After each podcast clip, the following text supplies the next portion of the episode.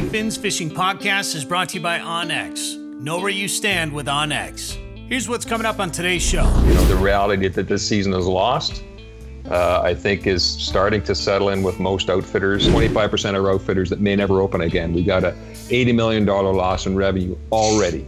2,500 jobs already on the block. We actually replaced our whole fleet of outboard motors, eight brand new outboards sitting up there, and you know just Thanks, continually Trevor. trying to upgrade. So you got her, Ron. Broadcasting from the Tazin Lake Lodge studios, this is the Finding Fins Fishing Podcast. How much direction are you getting from the governor? It generates something like 2.5 four billion dollars. I don't know. Maybe you didn't want me to tell the story on the show, but I'm going to tell That's it anyway. I, I knew you were going to go there. Walleyes relating to deep mud, where there's schools of bait fish.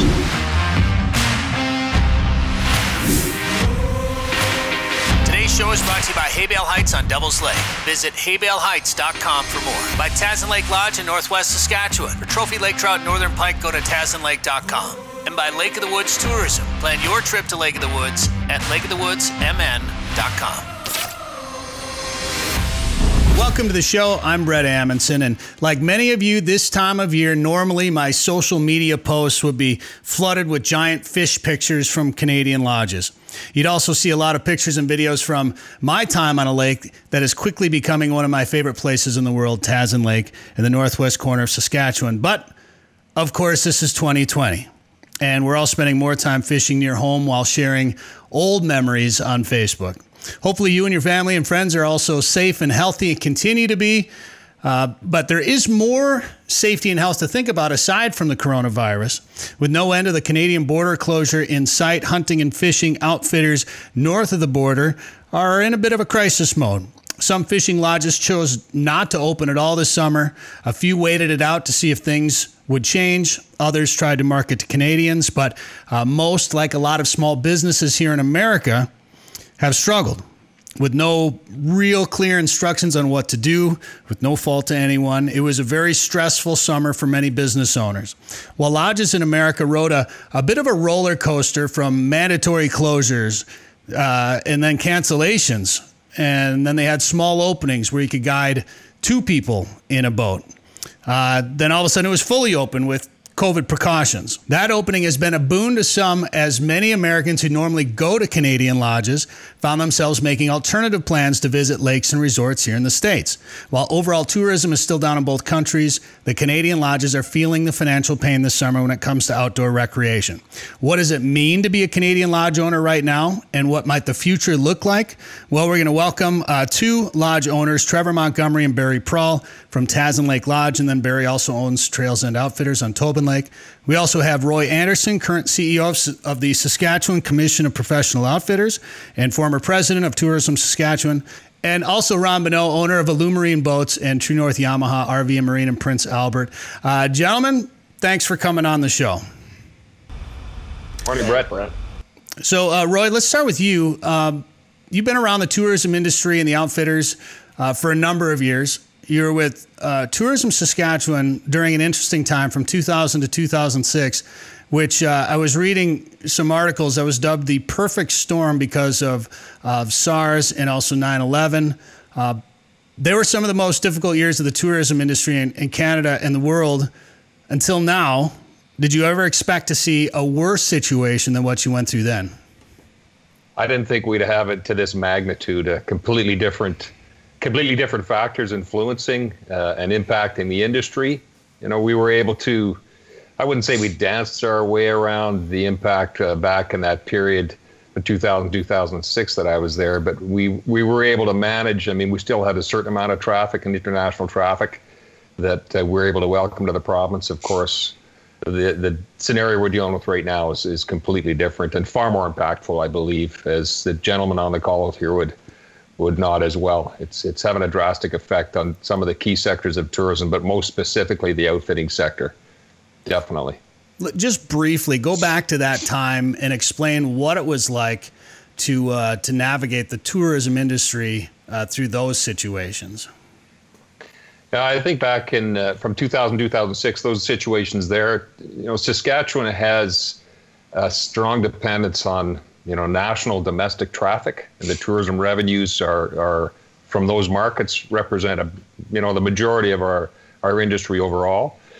And we have uh, what I have always called the sort of random acts of tourism, where people come through our provinces for different reasons, whether it's to visit families and friends or pleasure or other events. Uh, they don't. We don't hear in the in at that time, anyways, in Saskatchewan, we didn't have a lot of package tourism traffic aside from what the outfitters were doing. You know, you might put meeting and convention as a tourism segment in there and then you have outfitters, you know, who package their product, they take it to market, and they sell it, and it's sold before the person comes to the province. Uh, and we still have that scenario here in Saskatchewan, where outfitters represent the majority of that package business. So uh, it would be a little bit different. Uh, uh the dependency on international travel from 2000 to 2006 might have been a bit more heavy for the Banffs and the Montreals and the, the gateway places in, in Canada, more than it was in Saskatchewan. So um, we managed to, as I mentioned, not to sidestep. We lost some international traffic, but I don't believe, you know, maybe the economic impact. You guys might be able to speak to it better than me. The economic impact and uncertainty caused by those events in the states might have affected uh, the outfitting business back then. I would suggest maybe 2008 even had a bigger impact um, from the 2000 2006 period. But again, as we're here talking about today, nothing nothing at the degree that the the uh, ban on uh, non-essential travel at the border has had on on outfitters here. Definitely. You're now the CEO of the Saskatchewan Commission of Professional Outfitters. Uh, explain what that group is. This is an organization. It's it's a traditional industry association that we set up about, uh, I guess it'd be about four years ago. I mean, I had a great uh, relationship with the outfitters back when I was at Tourism Saskatchewan. I'm a management consultant by trade, and generally our job is to, you know, we've got a mix of purposes. You know, one is effective resource management. Of course, the most important one is to maximize the economic benefit to the province through outfitting. Uh, that's what we focus the majority of our time on. Uh, and work with other stakeholders and groups around that. Again, primarily the Ministry of Environment and the province overall. The uh, the the sector still represents uh, one of the significant and, of course, from my perspective, the most important tangible sector in the tourism industry here in Saskatchewan. Uh, so you'll see uh, the attention that's being paid on it right now because of the reality of the, of the impact of the border closure. It, ha- it won't impact the other sectors of the tourism business here in Saskatchewan to the degree it does right now. So as an association, of course, we've got a multi-year strategy that has about 22 different initiatives in it, uh, from expanding business opportunities through to uh, revenue generation to member support programs, but everything's been sort of been put on hold now as we try to focus on, uh, you know, navigating our way through this challenge. Uh, and we've got some good recognition from Tourism Saskatchewan and the and the provincial government overall as they recognize uh, we're sort of that one slice of the tourism industry that goes from full speed ahead to zero speed ahead while other while other sectors in the tourism industry are able to take advantage of what they're calling the pivot strategy nationally, uh, the federal government has focused everything on well, let's refocus all our energy to the domestic market. These people that might have traveled to the states or traveled someplace now, now they've got these disposable dollars to spend. You know, it provides opportunity for uh, for some recovery for lots of the tourism industry overall. Uh, but as you understand, it doesn't provide any opportunity for the outfitting, outfitting sector here in Saskatchewan or, or really across the country. Yeah, uh, some provinces like Quebec have a little bit of opportunity because a lot of their outfitting is for domestic clients, but the balance of the province or the balance of the country is definitely struggling, hit hard. Yeah, let's let's look at the the the outfitting industry in Saskatchewan and how much reliance on uh, the United States, you know, uh, people coming up from the United States, how much reliance is there and how much money do Americans bring into the province for to, to go to these uh, for outdoor recreation, hunting and fishing? Yeah, really good question, Bret. Um, we, we did do, uh, we have three sectors. So we've got big game, we've got game bird, and we've got angling. Our species are bear, whitetail, moose, game birds, and of course the angling side. So we we found out fairly early in the process. We did what we call business disruption surveys uh, of this sector to find out immediately. Our first one we did right back in March, and at that point in time, we had 50% of the camps basically closed, or saying they weren't going to open in in 2020 at all. Already at that point in the process, a lot of spring bear. Uh, guys, you know as well as anybody, you know, angling angling camps have to make decisions, investment decisions as early as February and March, you know, to get revved up for the season. So if they're remote uh, and they can't see that there's clarity around the fact that they're going to have an opportunity, they're just not going to open. So we did do what we call a bit of a pivot strategy for road accessible uh, fishing camps. We asked how many of them, how many, we asked the membership and the sector overall, how many you're planning on opening. I isolated those, and then we worked with Tourism Saskatchewan here to do a bit of an in province campaign to encourage people to go out and support their fishing camps. If they haven't been north, to go north. If they've never fished before, great opportunity to learn how to fish. Go with an outfitter. If they've never been north before, great opportunity to go north. Go with an outfitter. They can provide a safe, secure, and and not only educational, learn how to do it, but a great experience. So I think we had some success with that. I would say we maybe have a third of the a third of the fishing camps maybe took advantage of that. Uh, I'm speculating on on the total number. So we just did the same thing, uh, Bret, to to test whether there's an opportunity for a pivot strategy for game bird and big game. And I just wrapped up the findings from that yesterday, and there isn't. Uh, we got really strong responses back very quickly from our members and from licensed outfitters to say too risky, uh, no benefit, short term. Let's not bother. So, so, so there isn't any opportunity there. To get back to, I guess, your initial question, that the, the outfitting sector here in Saskatchewan, uh, the economic impact represents 130 million dollars net contribution to GDP. So that's net every year here in the province. And I would suggest that comes from we'll see uh, once we wrap up our business disruption survey. I expect to be close to 220, 250 million dollars in lost sales revenue this year. We're talking about 5,000 jobs related to the outfitting sector. That was my next question. yeah, and and uh, you know, outfitting takes place across the province, but game bird is the only really sector of outfitting that's allowed in the southern part of the province. Everything else happens in the north, as we call in the forested area of the province. So, you know, close to 4,000 of those jobs that occur in that northern area uh, through outfitting. And uh, I can't remember what the exact number is, but a very high degree of the uh, investment made by outfitters as well as employment uh, occurs within 100 kilometers of their business. So it's very regional, very community based impact. So, uh, you know, as Ron's going to say, and across the board, uh, the, the business loss for outfitters here represents, as I said, quarter billion dollars worth of lost sales revenue, 130 million in net GDP. Outfitters are suffering, but the businesses that are dependent on those outfitters uh, are going to suffer significantly too here. Those local community economies that uh, that basically provide the services and goods to outfitters. Well, and not just that, but people that go, like if I go up uh, to Barry's at, at Tobin and I, I'm in Nipawin going to the grocery store, you know, or going to the gas station or eating at the restaurants or whatever. There, tourism is a lot more than just those those lodges and outfitters. And let's talk about those jobs. Five thousand jobs. Some of those uh, are, uh, you know, people from indigenous communities too. What what's happening to those people right now that are losing out on those jobs up there? What are they doing?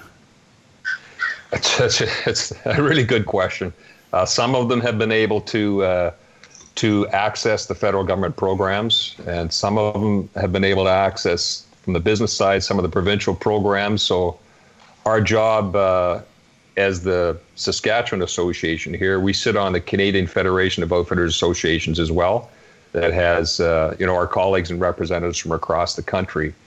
And our primary focus, uh, March, April, and May, was to push back, or not push back, but push within the federal program deliveries that were coming down to try and broaden them and, and provide more accessibility to individuals that uh, that are working for outfitters or the outfitters themselves.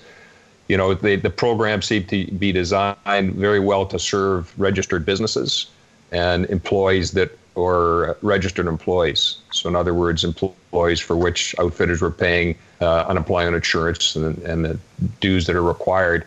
Maybe not so much for for uh, individuals that are contracted. So, I think those working in the in the industry and working in the you know the uh, the industries that are wrapped around outfitters, uh, if they were employed and paying UI, they likely did okay.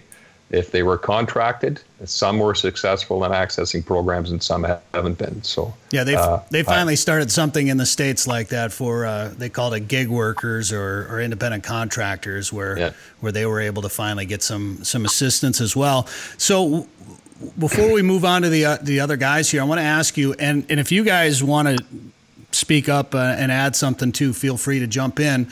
Um, you talk about before at the beginning, about 50% said they probably wouldn't open at all. What did you hear throughout this pandemic from from outfitters and and what are you hearing from them now? Are they are they worried that they'll you know are some not going to be able to recover from this or do you think some will remain closed forever or, or what's the status out there? What are you hearing? I think that's the reality. Um, we'll likely go out again, Bret, here within as soon as we hear about the next border extension, which I believe we will.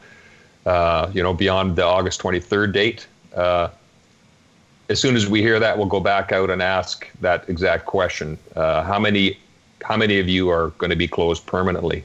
Uh, we asked that question back in uh, the last surveys, and we were getting 25, 26 percent that said there was a very high risk that they would be closed permanently we'll see how that comes out in the wash, as they say. Uh, but as an association, the board of directors uh, and the stakeholders, provincial government, other agencies, the federal agency, we, we're working to try to get support. Our biggest concern right now is 2021. You know, the reality that this season is lost, uh, I think, is starting to settle in with most outfitters. Uh, the accessibility to the programs that are there, uh, we likely take another run uh, with 2021 in mind uh, because you've got a unique situation that, uh, again, these guys can speak to it better than I can, but I'm assuming there's a unique situation here where you have deposit revenues that have been taken uh, for this 2020 season.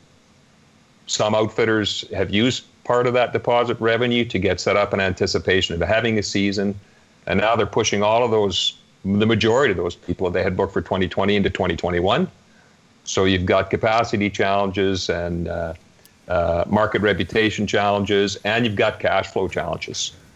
So I think uh, you know that that's a key and critical question. That's the one in front of us right now: is how do we help outfitters plan for 2021 to get back to business profitability? So, based off of that, then you, I mean, and, and I've kind of resigned myself to the fact that I probably won't be getting up there until 2021. But there are still people here in the States, waterfowl hunters and deer hunters, that are still holding out hope that they might be able to get up there that fall. What what do you think the likelihood of that is? And and what do you think needs to happen between now and next summer to ensure that we'll even be able to go up there in 2021? Yeah. Uh, I think the likelihood, I'm, I'm so cautious. Sure. I get asked that question yeah. about three or four times a day by different outfitters, but uh, I, I, just the only indicator that I'm confident in that gives a good direction on what might happen is the uh, is the spread.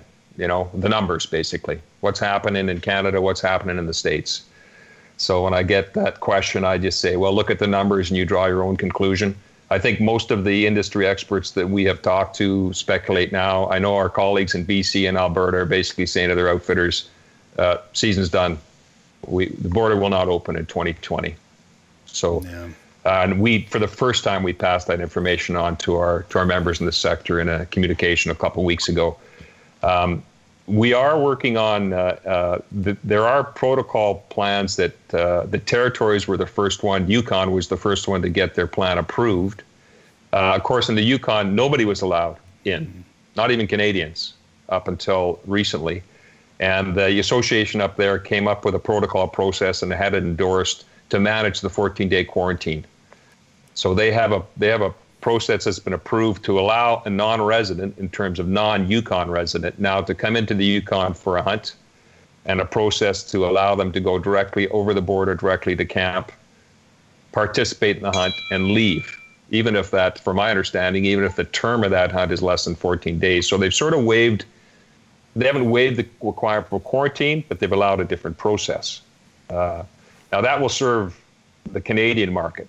So now they can open up and people who want to, if if uh, if the Yukon can handle the price discounts that come along with that, uh, the expectation from Canadians they're going to get a bargain. So that has been put in place. So the other jurisdictions will now be taking that and looking about how it might be applied. but it's still so that'd be pushed forward. I guess short answer that'd be pushed forward in an effort to try and get the federal government to consider uh, an alternate process around the 14-day quarantine at the point when the Canadian-U.S. border maybe opens up to the next level of non-essential or essential travel. We figure that the border will open up in waves. You know, at this point, it's these. At the next point, they might allow another slice in, another slice. So we're trying to get that, get outfitting positioned in the first or second slice once it starts to open. So that's where we are right now. We're, I mean, we're confident. We remain confident that uh, we're, we're going to get a solution in place before the next uh, next year. Trevor, let's let's move on to you with uh, Tazin Lake Lodge. When when did you come to the realization that your season may not happen at Tazin Lake Lodge? Well, we held out until June 21st, uh, or sorry, until July 21st when they finally announced that the border extension would go on. We had uh, we had hoped that maybe we could salvage some of the season and maybe run a little bit later into the season, but uh, with that further extension for the border, it uh, it was time to to make some hard decisions, and that's when Barry and I decided it was time to to decide to you know close for the season and then uh, you know regroup and go towards 2021. Listeners of this show have probably heard heard me and you guys talk about Tazin Lake Lodge quite a bit, but for uh, new viewers slash listeners, explain what Tazin Lake Lodge is all about. We're a fishing, a fly-in fishing outfitter in northwest Saskatchewan, right on the Northwest Territory Saskatchewan border. Um, we're lake north of Lake Athabasca in Saskatchewan. Um, we run an American Plan Lodge, and uh, myself and my partner Barry Prawl have been uh, in the outfitting industry for most of our working lives, and so we uh, feel that we, you know, we try and anticipate what people want and how it's going to work, and uh, and go from there. How much your business is from the United States? The majority of our business is from the United States, uh, over 90%. So, when when all this happened, I mean, did you have any inclination that you wouldn't have a season this year? Uh, well, we didn't. I guess in the very beginning, uh, when when the COVID shutdown came down, you know, everybody I think was on the same page. Oh yeah, a little road bump, you know, a little speed bump here, and things will get back to normal. But uh, as time progressed, it uh, slowly became apparent that there was a good chance that, you know, especially after that July period of 21st, that there was a good chance that we weren't going to open. Uh, what did you do with the clients that you had booked? Uh, we've been trying to keep everybody in the loop there. Uh, basically, what we did was we uh, just basically forwarded them or rolled them over, I guess, to 2021 once we realized that that we weren't going to open. Um, you know, and just tried to, I guess, maintain in contact as much as possible. Uh, discussions. Um, we have just tried to, I guess, reassure everybody that uh, you know we're here for the long haul. We're not going anywhere. You know, this is a speed bump, that's for sure, but it's not a game changer or a game ender for us. So, yeah. What about deposits? I'm sure some, you know, some people probably thought they could get a refund on on their deposits. Uh, I, I know I heard that from people all over the place, even down here in the United States. Of course, everybody's asking for their deposits. I think most outfitters mm-hmm. roll people into the next year. Uh, those deposits went to uh, w- go to getting the camp ready for for clients this year, don't they? Absolutely. Well, and uh, kind of like Roy alluded to, that a lot of that prep work happens in the wintertime, you know, uh, with frozen ground, access uh, to certain areas. So we do a winter haul every year up to Uranium City because Uranium City is just on the other side of the mountain range from us. So we haul up there and, uh, you know, it's 20, 20 miles away uh, by air. So we haul up there and stockpile and that's what we did, of course, this year in February. Is we hauled up, we actually replaced our whole fleet of outboard motors, eight brand new outboards sitting up there, and you know just Thanks, continually Trevor. trying to upgrade. So you got her on, but trying to upgrade and, and move things forward, and then of course our dried goods and you know all of our heavy stuff. So of course there's a lot of capital that goes in to prep for that season, and uh, so basically with uh, with deposits, we rolled them over to 2021 and agree on dates. One of the challenges we have found so far is that uh, we had planned to change our season from a seven day trip to a five day trip in 2021. and so that has uh, you know everybody we've talked to really hasn't had any issues with it because they realize that you know for growth of the outfitter and, and how how things are going to work most effectively that's uh, you know uh, that's that's a decision a business decision sometimes. It has to be made especially because it was made prior to. So we we are moving forward with that two or five day five and ten day trips next year. With with changes that come with a, a, growing camp like that, and then you throw something like this and you take a whole season off, and we talk about what's happening with the, these 5,000 employees across the province. Are you worried about about staffing? You know, uh, with having this year off, about losing any of the um, you know the guides and, and some of the camp staff that you'd have for for next season? And what we've done, same thing, is been in constant communication with them. You know, we have some key people who have been a part of our team for a number of years now, and uh, those are our key people, and, and they all they all understand and they love the the camp as much as we do, and that's why they come back every year. Uh, we did have uh, a number of uh, newer staff that we had lined up because, of course, it was uh, it was plagued to be a stellar season this year. So, uh, but they all same thing. They're all keep my name down for next year. I, okay. you know, a lot of them really want to come, and I, I believe that uh, it should actually be easier to access staff next year, especially if there are some outfitters. You know, there's less people, maybe, uh, you know, less outfitters running, a number of things like that that may may open up a door to more staff too as well. Man, I'll tell you what. You know, obviously, I'm work with you guys quite a bit, and I know we were all just pumped about this year because uh, we we just seen that camp grow and grow and grow every year, and this year was was poised to really be a a great year up there, and just to have, I mean, my gosh, just train right off the tracks for everybody everywhere right now, and it just uh, I I don't even know trying to find positives in the situation are just tough right now. So it's uh, it's it's it's it's obviously very difficult to be a lodge owner right now in Canada. What about being a, a boat dealer, uh, Ron? I want to talk to you about how this uh, you're in a little bit of a different situation, but obviously very closely related to everything that we're talking about. How is how has uh, the border closure and the, and the COVID situation affected your business? I guess from a boat dealer standpoint, uh, Bret, uh, it's actually been very good. Hmm. Uh, retail sales on, on marine products, quads, snowmobiles, that type of thing has just been going through the roof. From a manufacturer's standpoint, not so much. Uh, obviously, Alumarine boats are uh, 75 to 80% of our business is camps and lodges. Um, However, we did see a big increase in our retail sales uh, through through our dealer network, of course. But that I think it's it's a bit of a psychological thing. People are saying, "The hell with this COVID! I'm spending some money. I'm going to treat myself," um, and so they're doing that. But from a manufacturer standpoint, definitely we felt the pinch. Um, we we were lucky. We didn't lay anybody off. We didn't shut down we had enough orders to keep us going, especially with the increase in the retail uh, sales. But uh, we we're going to see the pinch here coming up soon. Um, without the border opening, it, it, all all the indications that I've seen is we're talking mid to late winter before uh, that even opens up.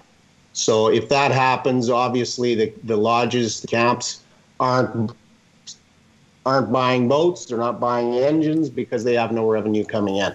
So that that's where we're going to see the pinch. I think is is a little further down the road. We're we're at the point where we're caught up with our orders, and uh, it, it's just now we're we're we're staying. Uh, we're still manufacturing, but it's mostly uh, inventory. So we we we've caught up we saw a, a, big increase in fishing participation here in Minnesota this year to the point where um, you you try to go to a tackle shop and the shelves are empty because a so many people more people are going out the demand was so much higher and then the supply chain obviously was disrupted because any American made product people weren't going to work so manufacturing pretty much came to a halt and anything imported obviously wasn't happening either. So in Canada, did you did you have And then not only that, not only were people not working, but we were pumping extra money. We had a stimulus check, and then we had some uh, additional unemployment benefits for people out of work. Did you experience similar situations in Canada, or did everybody kind of keep working, or what happened up there? And anybody, I, I think that uh, we probably saw there. There were some people um, laid off, uh, but a lot of people working from home. Um, I don't think in Prince Albert per se that we saw a lot of layoffs. Uh, I think most most people were working from home, so the I think the revenues were still there. Um, and then with with the CERB and the other uh, um, federal um, aids, I guess I could say, um, there was still money out there this is the best year we've had in five six years. it, it, was really down, and I think it's it's it's just a psychological thing.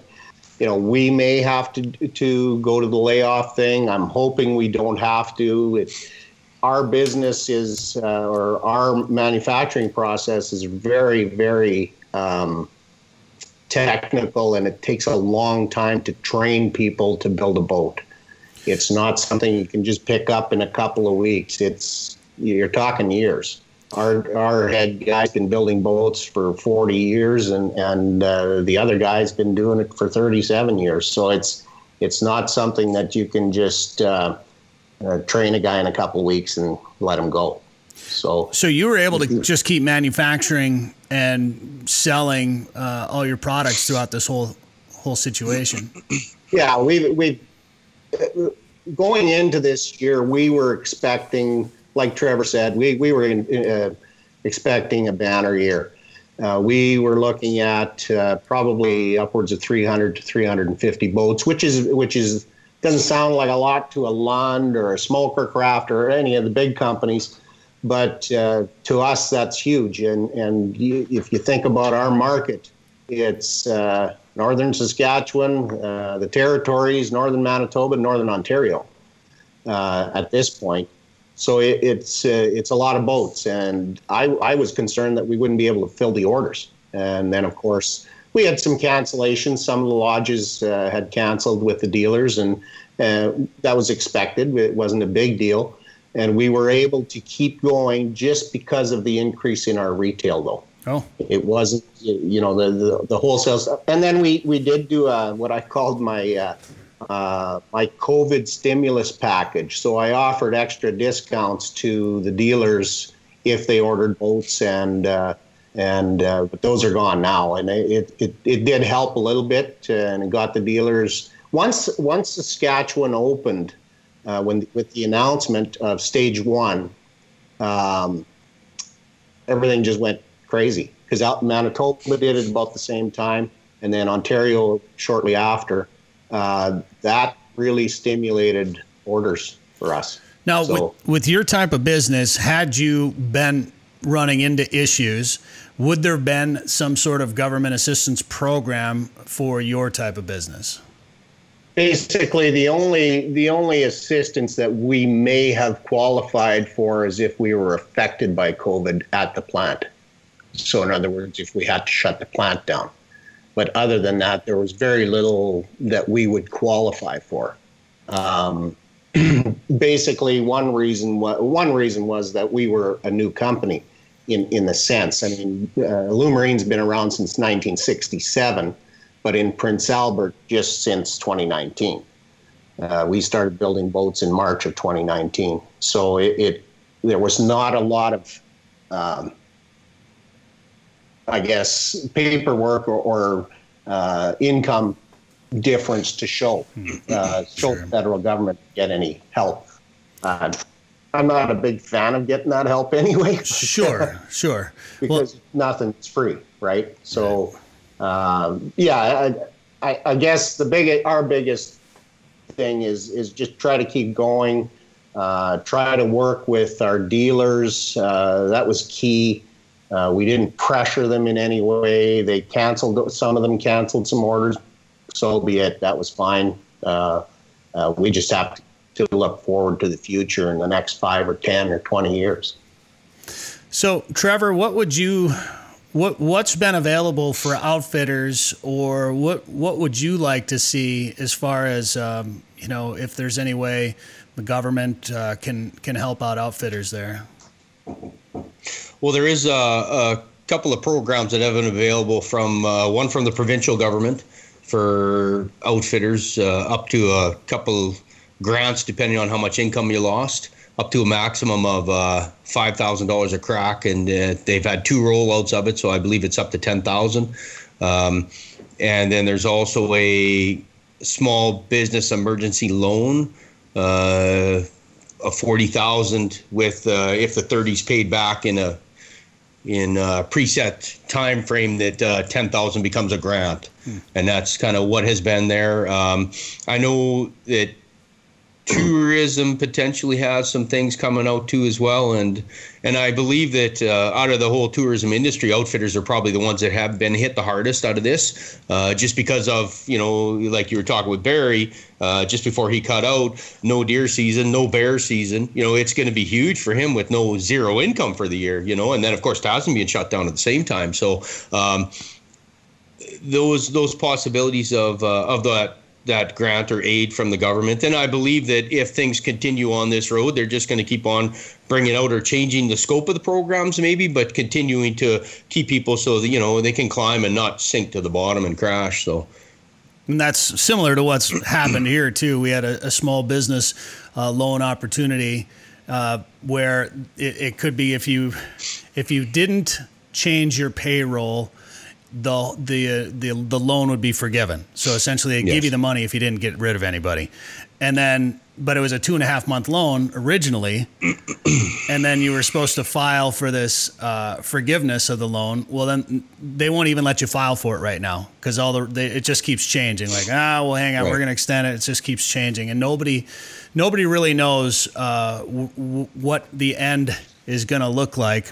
Mm-hmm. Um, Roy, what do you what do you think the the future is going to look like? And when it comes to these these outfitters, uh, I know I know assistance. Not everybody wants assistance, but when you when you talk about zero income for a business, yet those businesses have bills that still need to be paid. Is there, I mean, is there, you know, in, in some place in the state, some rent is being, you know, you can't be evicted or some rent is being forgiven or whatever. Is there, what do you think is going to happen with these outfitters when it comes to even paying bills? Yeah, I think what we've, as I mentioned earlier, what we've been trying to do at the national level, anyways, is to try and work within those programs and sort of push the parameters so that more outfitters would be eligible. The the uh, low interest loan piece, for example, when it first came out, you had to have a certain degree of uh, of payroll. Well, lots of our outfitters don't basically have a registered payroll, so we fought against trying to get that removed. We couldn't understand why it needed to be there. I guess they were using that to define whether the business was registered or not, but there's other ways to do that. So we were able to get that pushed down from 50 to 20, and I think since then it's been pushed down a little bit further. So uh, you know, when we originally looked at how many of our members had subscribed to that loan program, it wasn't that many, you know. And as as Trevor mentioned, I mean, outfitters are independent, they're resilient, you know, they really don't like handouts. They like to be standing on their own. So you got to respect that and appreciate that. But I think as we move towards 2021, you know, there may not be as much of a choice from a cash flow flow perspective. Um, the commercial uh, rents and leases and those programs are all out there for all sectors to, to access as needed, including the outfitters. What we what we haven't been able to do, and, and we continue to push on at the national level, is is to try and raise the understanding that outfitters are totally unique, especially here in Saskatchewan. I mean, they are dependent on the American market pretty well solely, other than other than maybe a certain percentage of road accessible uh, fishing camps. You know, they have Saskatchewan and Alberta residents that maybe access those. But really, if you are if you're packaging up and you're selling outfitted out, outfitted experiences, they're going to the states. So even within within all of the business sectors overall, you know, uh, then you break it down just to the tourism sector and then the slice within the tourism sector, you know, outfitters really do stand on their own here in Saskatchewan in being entirely dependent on that U.S. market. So I think we'll have, we haven't had as much luck at the national level trying to get that understanding uh, drilled into the uh, or or accepted by by the leaders at the federal level. So we'll likely be here in, in as we move forward into the fall. Uh, we clearly have, uh, I think, I'm comfortable at the provincial level. Uh, the premier of the province, the ministers here in the province, they know, understand, recognize, and are aware of the value of the tourism industry because we had numbers in front of them, like I said, by the middle of the March saying we got 25% of outfitters that may never open again. We got a $80 million loss in revenue already, 2,500 jobs already on the block. We were, uh, you know, basically with engagement of the members. They had their data back to us within three days. We were able to package up and get it to the ministers. So I'm comfortable that that understanding is there. Uh, and as we move into 2021, as we get into the fall here and winter seasons, I think that that's where we're going to have to look uh, to really identify first, you know, what do outfitters really need? Uh, you know, we don't want to roll out a program that it is unsubscribed. So tell us where the pain points are. What's the cash flow position so we can identify what sort of a, I, I, you know, I'll, I'll be honest with you, Bret, I don't ever see a bailout for the outfitting sector. Nobody's going to cut a check to cover the sales and profit losses of the outfitting sector on its own. Other sectors are hurting. So I think if there's anything we might have the opportunity to do, it's going to be uh, looking for some sort of, again, a, a, low interest loan program or cash flow program to help those that need to basically backfill that deposit revenue that they're not going to have going into 2021. Uh, the federal employment uh, subsidy program that's been extended late into the fall, so uh, businesses that have, have registered employees and have been able to retain some of them or bring some of them back, they're getting 70, 75% of those wages subsidized by the federal government. Again, that doesn't provide opportunities to everybody, but it does help some, and those are going to be extended later into the year. So the people that are hanging on to their employees and doing renovations at their camps or sales and marketing efforts go towards 2021, they've been able to access those programs. So it's going to be it's going to be a mix of, uh, of a few things. But uh, you know, summary, uh, liquidity, you know, having having dollars that are accessible to, to underwrite 2021 is likely going to be the biggest challenge here in the next three months. Well, I keep encouraging people to book a trip for 2021 and send those deposits up there. And uh, you know, for people that that can do that, it might maybe help some people get through this summer and uh, get a get a trip on the books for next year. And gosh, guys, I don't, I I, I wish you all the best, and uh, of course, I love it up there, and really disappointed that I wasn't able to make it up there. And uh, obviously, we're in. Um, uncertain times, and nobody really knows uh, what the future looks like. But I but I hope to be up there as soon as I. I think the day the the border opens, I'm I'm just going to be waiting at customs, waiting to go across the border as soon as as soon as they announce it's it's going to open. And I'm afraid to even ask you guys how the fishing has been this year. I know I've talked to Trevor a little bit about it, and Ron, I saw you guys got out and got some some pretty chunk. Well, we'll talk about Tazin too, but you guys went and got some rainbows uh, one day. Those are some pretty chunky fish. There was an excellent guide, and not a bad guy on the rod. Are you still mad that I caught him all that day? yeah, exactly. it was an excellent guide, buddy. I do thank you. That's one of the best. That is the best day of rainbow fishing I've ever had. So I can't wait to go out again with you. That's for sure. Great. Some of those Absolutely. those fish were just chunky. Like uh, you know, we we stock most of our rainbows down here, and so you just don't don't see them unless you're going after steelhead uh, up uh, on Superior. You just don't see them that big down here. But uh, and then Ron, you got up to Tazin. That was your first time up at Tazin Lake Lodge.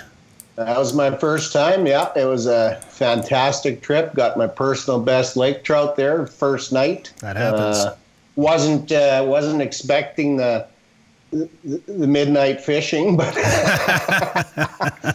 but I loved it. Uh, getting Trevor out of bed in the morning was kind of a chore. well, most guys that know me know that I kind of run a little different routine than everybody else, especially on my time, eh? That, oh, yeah, you go to a different beat, buddy. I'll, I'll tell you what. Obviously, you know, uh, it's not a normal thing to be fishing overnight up there, but we've done that before, and when it stays that light that late, it's uh, it's just kind of a neat adventure to do that. I think Trevor, we fished from what 8 p.m. to 8 a.m. one day last year, I think. Uh, yeah, I think more than one day, maybe. in the years before that, definitely many days. But uh, we were just looking at some different options, try to see, you know, different ideas. We had some ideas. We wanted to do a few dry runs and see what, uh, how it would work. So Well, I and mean, maybe we'll roll them out. so from We eight, pulled an all nighter one night. yeah. I mean, we, We we, got in at seven. Yeah. I think that's uh, it's it's pretty neat. I, I know when we did it, I only needed a headlamp for about a half hour out of that Yeah. entire span overnight. Which, when you talk to us guys down here in the states, and you think about wearing sunglasses at one o'clock in the morning, they just look at you funny. You know, it doesn't really hap- Absolutely, it doesn't really happen down here. But uh, it's was it hard for you to leave, Ron? Absolutely, um, especially knowing that I couldn't go back up right away. you know, it was uh, no, it was a it was a blast, and it, it was country that I'd never seen before. I'd been to Athabasca, but as soon as you cross that northern edge of Athabasca, the whole terrain changes again. And so I, I got a good look at, at, at that. And then uh, we flew out to Nettle, and that was a, a nice trip to get to see a little more country from the air. And yeah, I, I'd love to be back there. I was jealous about that. And when you talk to people, obviously you guys have have probably known this for a long, long time. But uh, when I talk to people down here about Saskatchewan, when they when I talk to people that have been across some of Western Canada, and they oh, it's just flat and boring up in that Saskatchewan, which I like the prairie, so flat and boring is fine with me. And I, I wouldn't use the, the term boring w- when you talk about the prairie, but when you get to northern Saskatchewan, it's a completely different landscape up there. That's right. It, it's it's fantastic. It's it's almost mountainous. Yeah. you, know, you could almost call it mountainous, and it's. Uh, I I just uh, totally enjoyed that. That's a neat flight coming over from Athabasca into Tazin. Yeah. Yeah, it's unique. It's like nowhere else in the province. And actually, uh, I seen an old map on a Uranium City page there uh, from the Hudson's Bay Company, and uh, that is apparently an ancient mountain range on both sides. It's two separate mountain ranges: uh, the Black Bear Mountains and the Caribou Mountains. Is uh, is what they have uh, east and south of Tazin, and it's actually just turned into it was a special management zone prior to, but uh, this past winter they're turning it into a, a permanent refuge now. So no future development is uh, allowed to happen in the area, which is great because I've got it all over the province, especially the north half of all my career, and uh, there is nowhere in the province like it. It is so unique. You know, for hills and sizes, you know, uh, Tazin sits 550 feet in elevation higher than Lake Athabasca in 20 miles. You know, unreal. Yeah, well, and you talk about the depths of that lake. It's not surprising. I mean, it's the. I suppose the, the majority of that mountain range is underwater now, probably just because of Mm-hmm. when you got some areas that are you know seven to eight hundred or supposedly nine hundred feet deep. In, 900, in yeah. that spot there. Uh, it's it's quite amazing, and the history of the blowing the tunnel through the rock and redirecting the current. There's so much. Uh, so much history just in the northern half of that province uh, in general. Just so much uh, history, such a neat area. And uh, Roy, we'll have to get you up to Tazin one of these days. That sounds very good. Yeah, you. Yeah, for sure. All right, guys. Well, uh, I, I wish you the best up there. Um, if there's anything, is any would anybody else like to say? Is there anything else you guys wanted to get out? Uh, any messages or anything that you'd like to say? Just everybody keep their chins up. It's all going to get better. Yeah, Yeah, we'll get it figured out. We're looking forward to having everybody up here in 2020. Yeah, That's the goal. Can't wait.